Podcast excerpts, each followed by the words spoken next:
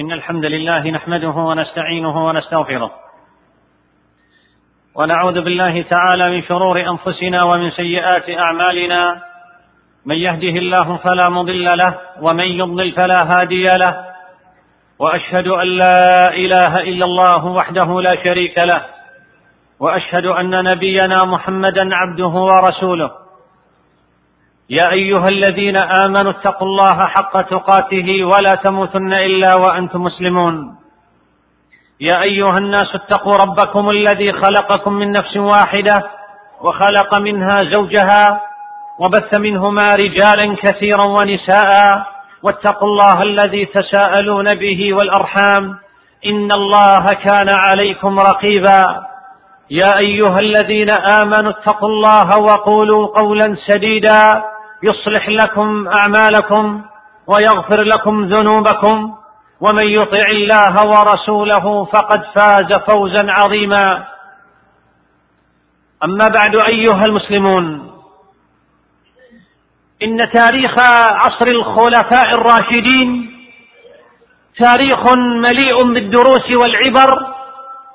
فتاريخ الخلافة إذا أحسن عرضه فإنه يغذي الأرواح ويهذب النفوس وينور العقول ويشحذ الهمم ويقدم الدروس ويسهل العبر وينضج الأفكار، فنستفيد من ذلك في إعداد الجيل المسلم وتربيته على منهاج النبوة، ونتعرف أيضا على حياة وعصر من قال الله جل وتعالى فيهم: والسابقون الأولون من المهاجرين والأنصار والذين اتبعوهم بإحسان رضي الله عنهم ورضوا عنه وأعد لهم جنات تجري تحتها الأنهار خالدين فيها أبدا، ذلك الفوز العظيم. وقال جل وتعالى: محمد رسول الله والذين معه أشداء على الكفار رحماء بينهم تراهم ركعا سجدا. وقال فيهم رسول الله صلى الله عليه وسلم: خير أمتي القرن الذي بعثت فيه. وقال فيهم الصحابي الجليل عبد الله بن مسعود رضي الله عنه: من كان مستنا فليستنى بمن قد مات، فإن الحي لا تؤمن عليه الفتنة، أولئك أصحاب محمد صلى الله عليه وسلم. كانوا والله أفضل هذه الأمة وأبرها قلوبا وأعمقها علما وأقلها تكلفا، قوم اختارهم الله لصحبة نبيه وإقامة دينه، فاعرفوا لهم فضلهم واتبعوهم في آثارهم، وتمسكوا بما استطعتم من أخلاقهم ودينهم، فإنهم كانوا على الهدى المستقيم. أيها المسلمون، قام الصحابة رضي الله عنهم بتطبيق أحكام الإسلام ونشره في مشارق الأرض ومغاربها، فعصرهم هو خير العصور، فهم الذين علموا الأمة القرآن الكريم ورووا لها السنن والآثار عن رسول الله صلى الله عليه وسلم، فتاريخهم هو الكنز الذي حفظ مدخرات الأمة في الفكر والثقافة والعلم والجهاد وحركة الفتوحات والتعامل مع الشعوب والأمم. فتجد الأجيال في هذا التاريخ المجيد ما يعينها على مواصلة رحلتها في الحياة على منهج صحيح وهدي رشيد، وتعرف من خلاله حقيقة رسالتها ودورها في دنيا الناس. وقد عرف الأعداء من اليهود والنصارى والعلمانيين والروافض وغيرهم خطورة التاريخ وأثره في صياغة النفوس وتفجير الطاقات، فعملوا على تشويهه وتزويره وتحريفه وتشكيك الأجيال فيه. فلقد لعبت فيه الأيدي الخبيثة في الماضي وحرفته أيدي المستشرقين في الحاضر. ففي الماضي تعرض تاريخنا الإسلامي للتحريف والتشويه على أيدي اليهود والنصارى، وأيضا على أيدي المجوس والرافضة الذين أظهروا الإسلام وأبطنوا الكفر، إذ رأوا أن كيد الإسلام على الحيلة أشد نكاية فيه وفي أهله، فأخذوا يدبرون المؤتمرات ويدبرون المؤامرات في الخفاء لهدم الإسلام وتفتيت دولته وتفريق أتباعه، وذلك عن طريق تزييف الأخبار وترويج الشائعات الكاذبة. واليوم يتعرض تاريخنا الإسلامي لهجمة أخرى من قبل القوى العالمية بأقلام العلمانيين والليبراليين في الصحف والمجلات عبر مقالات يطعنون من خلالها بالتاريخ الإسلامي بأساليب عديدة. أيها المسلمون، من الضروري جدا أن يقرأ التاريخ على أبناء الجيل ليتعرفوا على الصفحات المشرقة والتي هي محل القدوة ليتأسوا بها. واليوم نقلب بعض صفحات إمام هذه الأمة بعد نبيها أبو بكر الصديق رضي الله عنه، ذلك الجبل وتلك الشخصية المثالية التي يجهل عدد من المسلمين الكثير عن حياته. أبو بكر الصديق رضي الله عنه سيد الصديقين وخير الصالحين بعد الأنبياء والمرسلين، فهو أفضل أصحاب محمد صلى الله عليه وسلم وأعلمهم وأشرفهم على الإطلاق، فقد قال فيه رسول الله صلى الله عليه وسلم: لو كنت متخذا خليلا لاتخذت أبا بكر ولكن أخي وصاحبي. وقال فيه أيضا عليه الصلاة والسلام وفي عمر: اقتدوا بالذين من بعد أبي بكر وعمر. وشهد له الفاروق رضي الله عنه بقوله: أنت سيدنا وخيرنا وأحبنا إلى رسول الله صلى الله عليه وسلم. وقال عنه علي بن أبي طالب رضي الله عنه لما سأله لما سأله ابنه محمد بن الحنيفية بقوله: أي الناس خير بعد رسول الله؟ قال: أبو بكر. أيها المسلمون، إن حياة الصديق رضي الله عنه صفحة مشرقة من التاريخ الإسلامي الذي بهر كل تاريخ وفاقه، والذي لم تحوي تواريخ الأمم مجتمعة بعض ما حوى من الشرف والمجد والإخلاص والجهاد والدعوة لأجل المبادئ السامية. اسمه عبد الله بن عثمان بن عامر القرشي التيمي، ويلتقي مع النبي صلى الله عليه وسلم في النسب في الجد السادس مرة بن كعب، ويكنى بأبي بكر، لقبه النبي عليه الصلاة والسلام بالعتيق، فقد قال له صلى الله عليه وسلم: أنت عتيق الله من النار. ولقبه أيضا بالصديق، ففي حديث أنس رضي الله عنه أنه قال: إن النبي صلى الله عليه وسلم صعد أحدا وأبو بكر وعمر وعثمان فرجف بهم فقال: أثبت أحد فإنما عليك نبي وصديق وشهيدان. ولقد لقب بالصديق لكثرة تصديقه للنبي صلى الله عليه وسلم، وقد أجمعت الأمة على تسميته بالصديق لأنه بادر إلى تصديق النبي صلى الله عليه وسلم ولازمه الصدق، فلم تقع منه هناة أبدا. ولد بعد عام الفيل، ونشأ نشأة كريمة طيبة في حضن أبوين لهما الكرامة والعز في قومهما، مما جعل أبا بكر ينشأ كريم النفس عزيز المكانة في قومه. كان أبيضا تخالطه صفرة، حسن القامة، نحيفا خفيف العارضين، لا يستمسك إزاره يسترخي عن حقويه، رقيقا معروق الوجه، غائر العينين، ويخضب لحيته وشيبه بالحن بالحناء والكتم. تزوج رضي الله عنه من أربع نسوة، أنجبن له ثلاثة ذكور وثلاثة إناث: عبد الرحمن وعبد الله ومحمد وأسماء وعائشة وأم كلثوم. ولا يعرف ولا يعرف أربعة متناسلون بعضهم من بعض صحبوا رسول الله صلى الله عليه وسلم إلا أبا بكر الصديق رضي الله عنه، وهم عبد الله بن الزبير كان صحابيا، أمه أسماء بنت الصديق رضي الله عنه ابن أبي قحافة، فهؤلاء الأربعة صحابة متناسلون. وأيضا محمد بن عبد الرحمن ابن أبي بكر ابن أبي قحافة رضي الله عنهم. وليس من الصحابة من أسلم أبوه وأمه وأولاده وأدركوا النبي صلى الله عليه وسلم وأدركه أيضا بنو أولاده إلا أبو بكر رضي الله عنه من جهة الرجال والنساء، فكلهم آمنوا بالنبي وصحبوه. فهذا, فهذا هو بيت الصديق، فأهله أهل إيمان، ولا يعرف في الصحابة مثل هذا لغير بيت أبي بكر رضي الله عنهم. وكان, وكان يقال للإيمان بيوت فبيت أبي بكر من بيوت الإيمان من المهاجرين، وبيت بني النجار من بيوت الإيمان من الأنصار.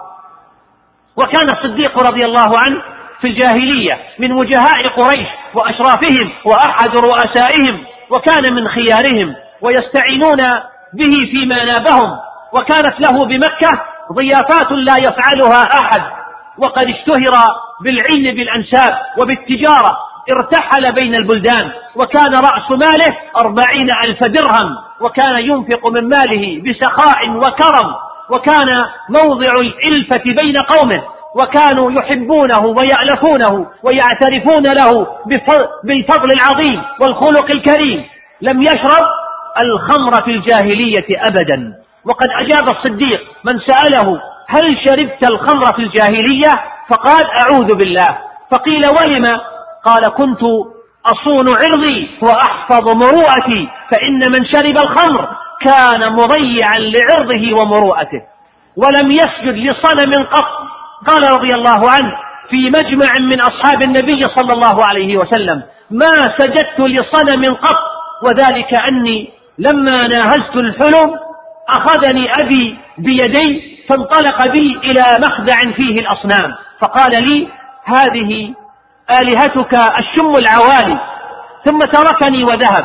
يقول فدنوت من الصنم وقلت إني جائع فأطعمني، فلم يجبني، فقلت إني عار فاكسني، فلم يجبني، فألقي فألقيت عليه صخرة فخر على وجهه. فلا عجب على من كانت هذه أخلاقه في شبابه أن ينضم لموكب دعوة الحق ويحتل فيها الصدارة، ويكون بعد إسلامه أفضل رجل بعد رسول الله صلى الله عليه وسلم. فقد قال عليه الصلاة والسلام خياركم في الجاهلية خياركم في الإسلام إذا فقهوا. لله در الصديق رضي الله عنه، فقد كان يحمل رصيدا ضخما من القيم الرفيعة والأخلاق الحميدة والسجايا الكريمة في المجتمع القرشي قبل الإسلام.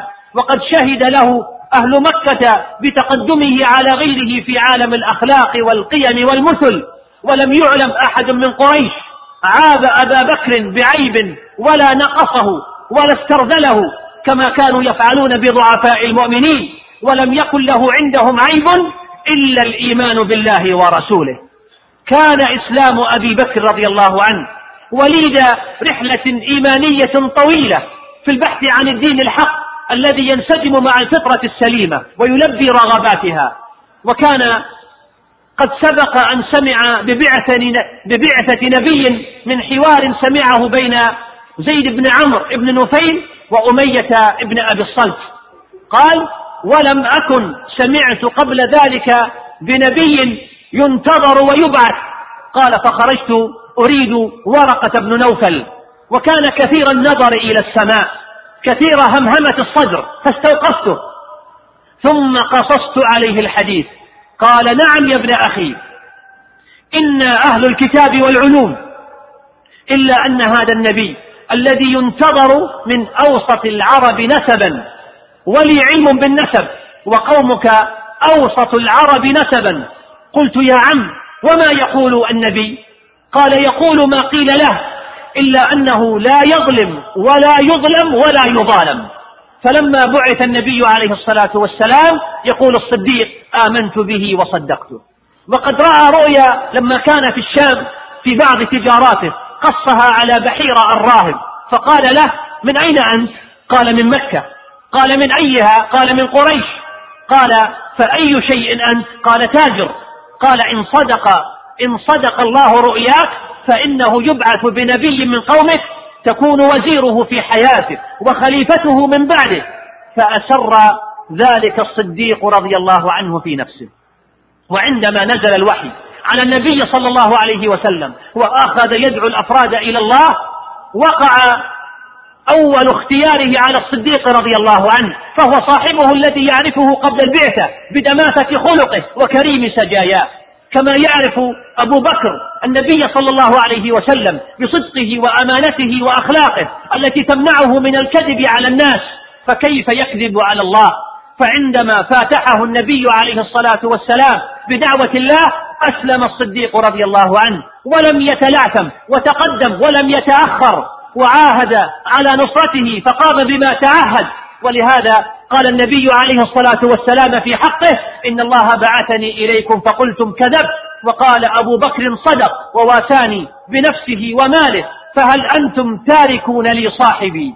وبذلك كان الصديق رضي الله عنه أول من أسلم من الرجال الأحرار، وبإسلام أبي بكر عم السرور قلب النبي صلى الله عليه وسلم. لقد كان أبو بكر كنزا من الكنوز ادخره الله تعالى لنبيه، وكان من أحب قريش لقريش، فذلك الخلق السمح الذي وهبه الله تعالى إياه جعله من الموطئين أكنافا، من الذين يألفون ويؤلفون. والخلق السمح وحده عنصر كاف لإلفة القوم، وهو الذي قال فيه عليه الصلاة والسلام: أرحم أمتي بأمتي أبو بكر.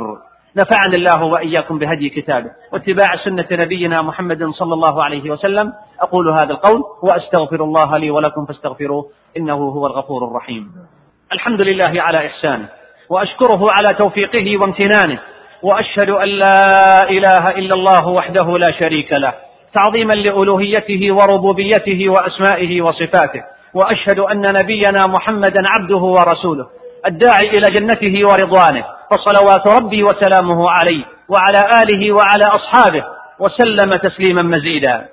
أما بعد، أيها المسلمون، أسلم الصديق رضي الله عنه وحمل الدعوة مع النبي صلى الله عليه وسلم، وتعلم من رسول الله صلى الله عليه وسلم أن الإسلام دين العمل.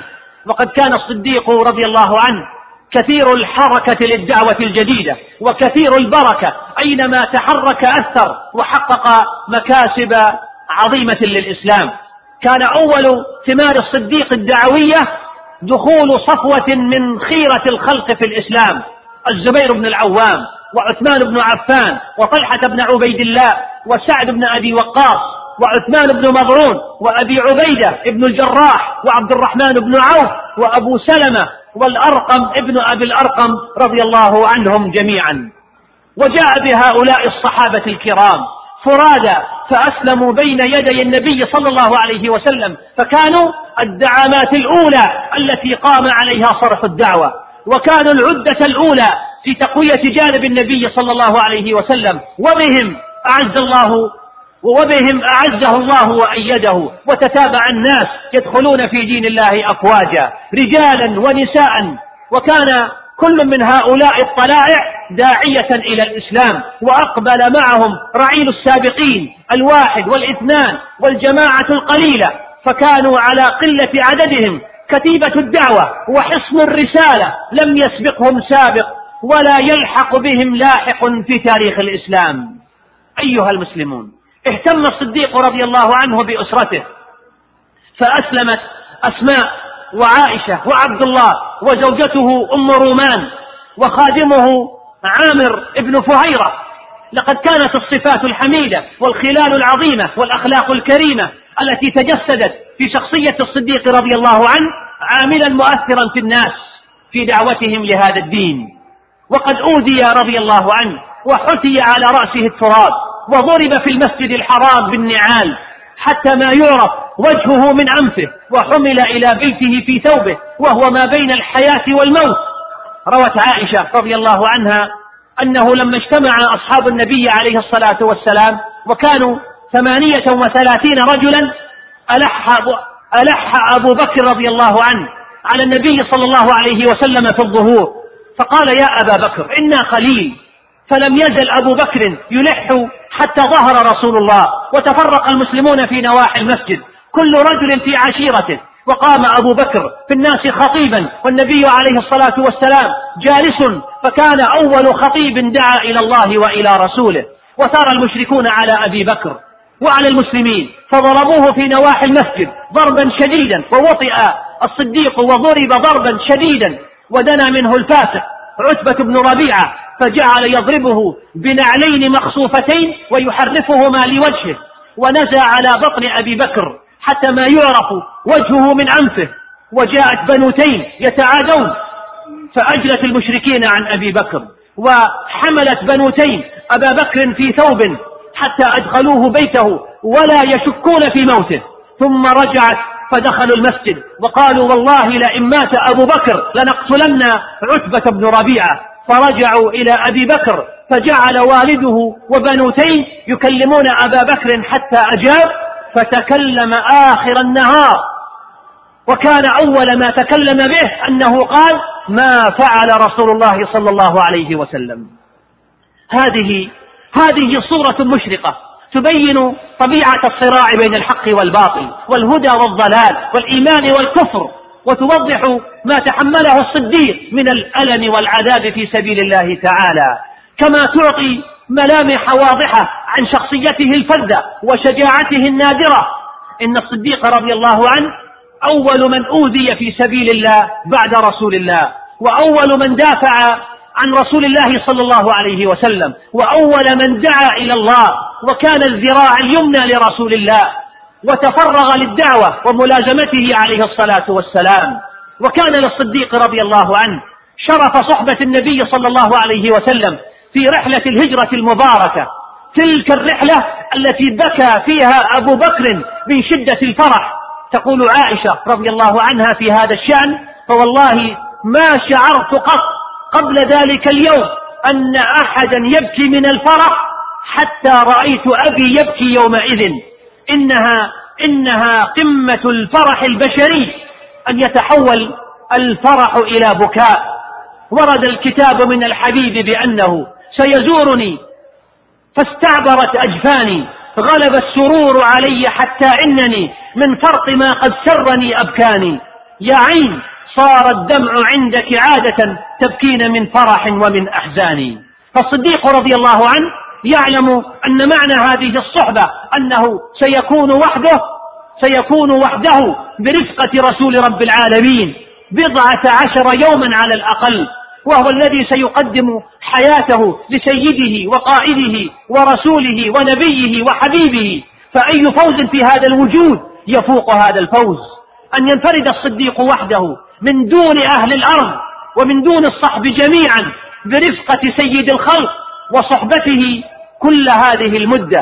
قام بعدها بتسخير جميع أفراد أسرته لخدمة النبي صلى الله عليه وسلم في تلك الهجرة المباركة، فكان ولده فكان لولده عبد الله دور، ولعائشة دور، ولأسماء دور، بل حتى خادمه ومولاه عامر بن فهيرة كان له دور في الهجرة المباركة. أيها المسلمون، من العادة عند كثير من الناس إهمال الخدم وقلة الاكتراث بأمرهم، لكن الدعاة الربانيين لا يفعلون ذلك، إنهم يبذلون جهدهم لهداية من يلاقونه. لذا أدب الصديق رضي الله عنه خادمه عامر بن فهيرة ومولاه وعلمه، فأضحى عامر جاهزا لخدمة هذا الدين. وإنه لدرس عظيم يستفاد من الصديق رضي الله عنه لكي يهتم المسلمون بالخدم الذين يأتون بهم من مشارق الأرض ومغاربها، ويعاملونهم على كونهم بشرا أولا، ثم يعلمونهم الإسلام، فلعل الله يجعل منهم من يحمل هذا الدين كما ينبغي. اتفق أهل السنة والجماعة على أن أبا بكر أعلم هذه الأمة، وسبب تقدمه على كل الصحابة في العلم والفضل ملازمته للنبي صلى الله عليه وسلم، فقد كان أدوم اجتماعا به ليلا ونهارا وسفرا وحضرا، وكان يسمر عند النبي عليه الصلاة والسلام بعد العشاء يتحدث معه في أمور المسلمين دون غيره من الصحابة.